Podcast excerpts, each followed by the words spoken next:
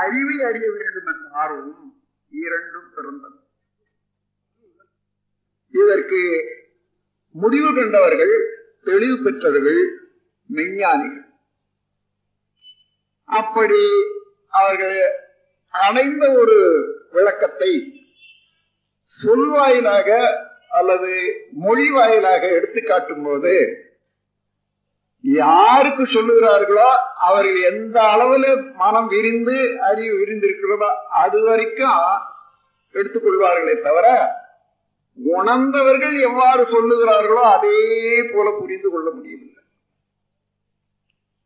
இந்த தேக்கத்திலே இருந்து விடுபடுவதற்கு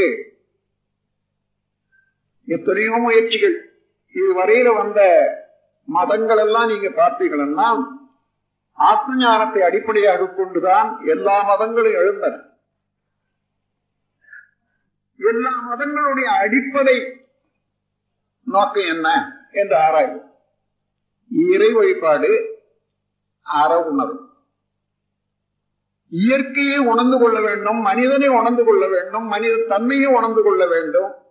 இந்த பிரபஞ்சத்தினுடைய இயக்கத்தை உணர்ந்து கொள்ள வேண்டும். அதற்கு இறைநிலை இறை வழிபாடு.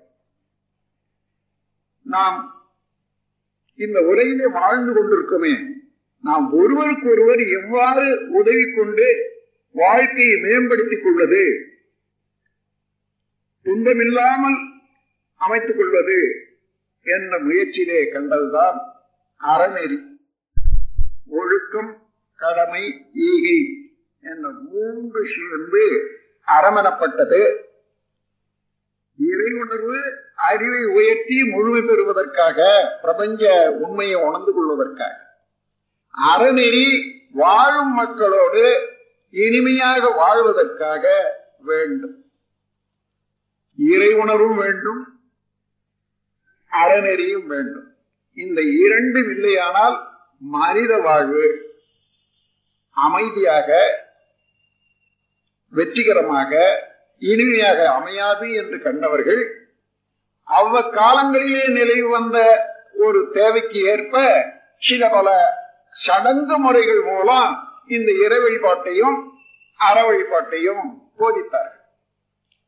இதை விட வேறு ஏதேனும் எந்த மதத்துக்காயினும் அடிப்படை குறிப்பு உண்டா என்று பார்த்தீங்கன்னா இல்லை.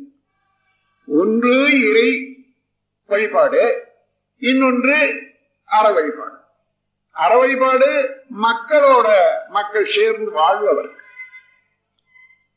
இதுவரையில எத்தனையோ சொற்கள் மூலமாக இறைவனை பற்றி எல்லா மதங்களும் கூறியாகின்றது எந்த மதத்தினுடைய ஒரு எடுத்துக்காட்டும் இறைவனை உள்ளவாறு மக்கள் உணர்ந்து கொள்வதற்கு வழி பிறந்ததா என்றால் இல்லவே இல்லை.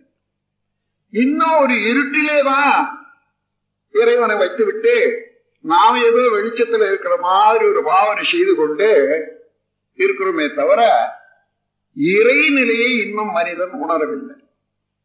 அது மாத்திரம் அல்ல இந்த உடலில உயிர் இருக்கிறத இந்த உயிரை ஆயுதம் இருப்பதை நாம் உணர்ந்து கொண்டோமா? எத்தனை பேர் உணர்ந்து கொண்டார்கள் என்றால்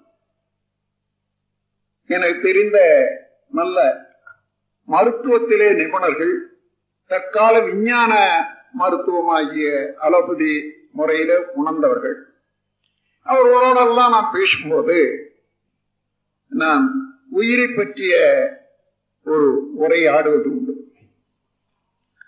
அவருடைய கருத்து என்ன என்றால் இது the concept about our life force is imagination it is humbug உயிர் என்பது என்று ஒன்று இல்லவே இல்லை. கற்பனை செய்து கொண்டு மக்கள் எல்லாம் தவிக்கிறாங்க என்று சொல்றாங்க தெய்வம் என்ற ஒரு நிலையில உணர முடியல என்று சொன்னா அதுக்கு அர்த்தம் இருக்கு. உயிர் என்ற ஒன்று இல்லவே இல்லை என்று மருத்துவ துறையிலேயே தேர்ந்தவர்கள் சாதிக்கிறார்கள் என்றால் அந்த அளவிலே தான் இன்று வரையிலே விஞ்ஞானம் வளர்ந்திருக்கிறது. அப்போ விஞ்ஞானத்தினால மெய்ப்பொருளும் விடுபட்டு போச்சு. உயிரும் மறக்கடிக்கப்பட்டது ஒதுக்கி வைக்கப்பட்டது. சரி. நாம் ஏதோ பார்க்கிறோமே அந்த பார்க்கிற ஒரு பொருள் எப்படி நிழலாக இங்கே விழுகிறது? எப்படி பிரதிபலிக்கிறது? மனம் என்பது என்ன? மனதினுடைய அடித்தளம் எங்கே இருக்கிறது? எவ்வாறு இன்ப துன்ப உணர்வுகள் தோன்றுகின்றன? என்பதாய் உணர்வுமையில் மனிதன் வாழ்ந்து கொண்டிருந்தால். இன்பம் துன்பம் நாலு உணர்வுகள். துன்பம் இன்பம் அமைதி பேரின்பம். இந்த நாலு உணர்வுகள் மனிதனுக்கு இந்த நாலு உணர்வுகளை பற்றி என்றாவது இந்த உணர்வுகள் எவ்வாறு தோன்றுகின்றன? ஆனா நமக்கு ஆசை என்ன? இன்பமாகவே இருக்கணும். ஒன்றுதான். எப்பொழுதும் இன்பமாகவே இருக்கணும். ஆனா செய்யறதெல்லாம் துன்பத்துக்குரிய காரியத்தையே செய்துகிட்டே இருக்கிறோம் இந்த முரண்பட்ட ஒரு வாழ்க்கையில தான் நாம் நாடுவது இன்பம். ஆனால் செயல்படுவதோ துன்பத்துக்கு. அப்போ உண்மையாகவே இன்மை எது துண்மை எது என்பதை உணர்ந்து கொள்ள வேண்டுமானால் இந்த உடலியக்க நியதி உணர வேண்டும். அந்த உடலியக்க நியதி உணரும் போதுதான் அழுத்தமாக ஒளியாக ஒலியாக சுவையாக மனமாக மனமாக ஆறு வகை நிகழ்ச்சிகளாக இயங்கிக் கொண்டிருக்கக்கூடிய காந்தம் என்ற ஒரு ஆற்றல் பற்றி தெரிந்து கொள்ள முடியும். நம் கடமை அறவாழ்வின் நாட்டத்தே.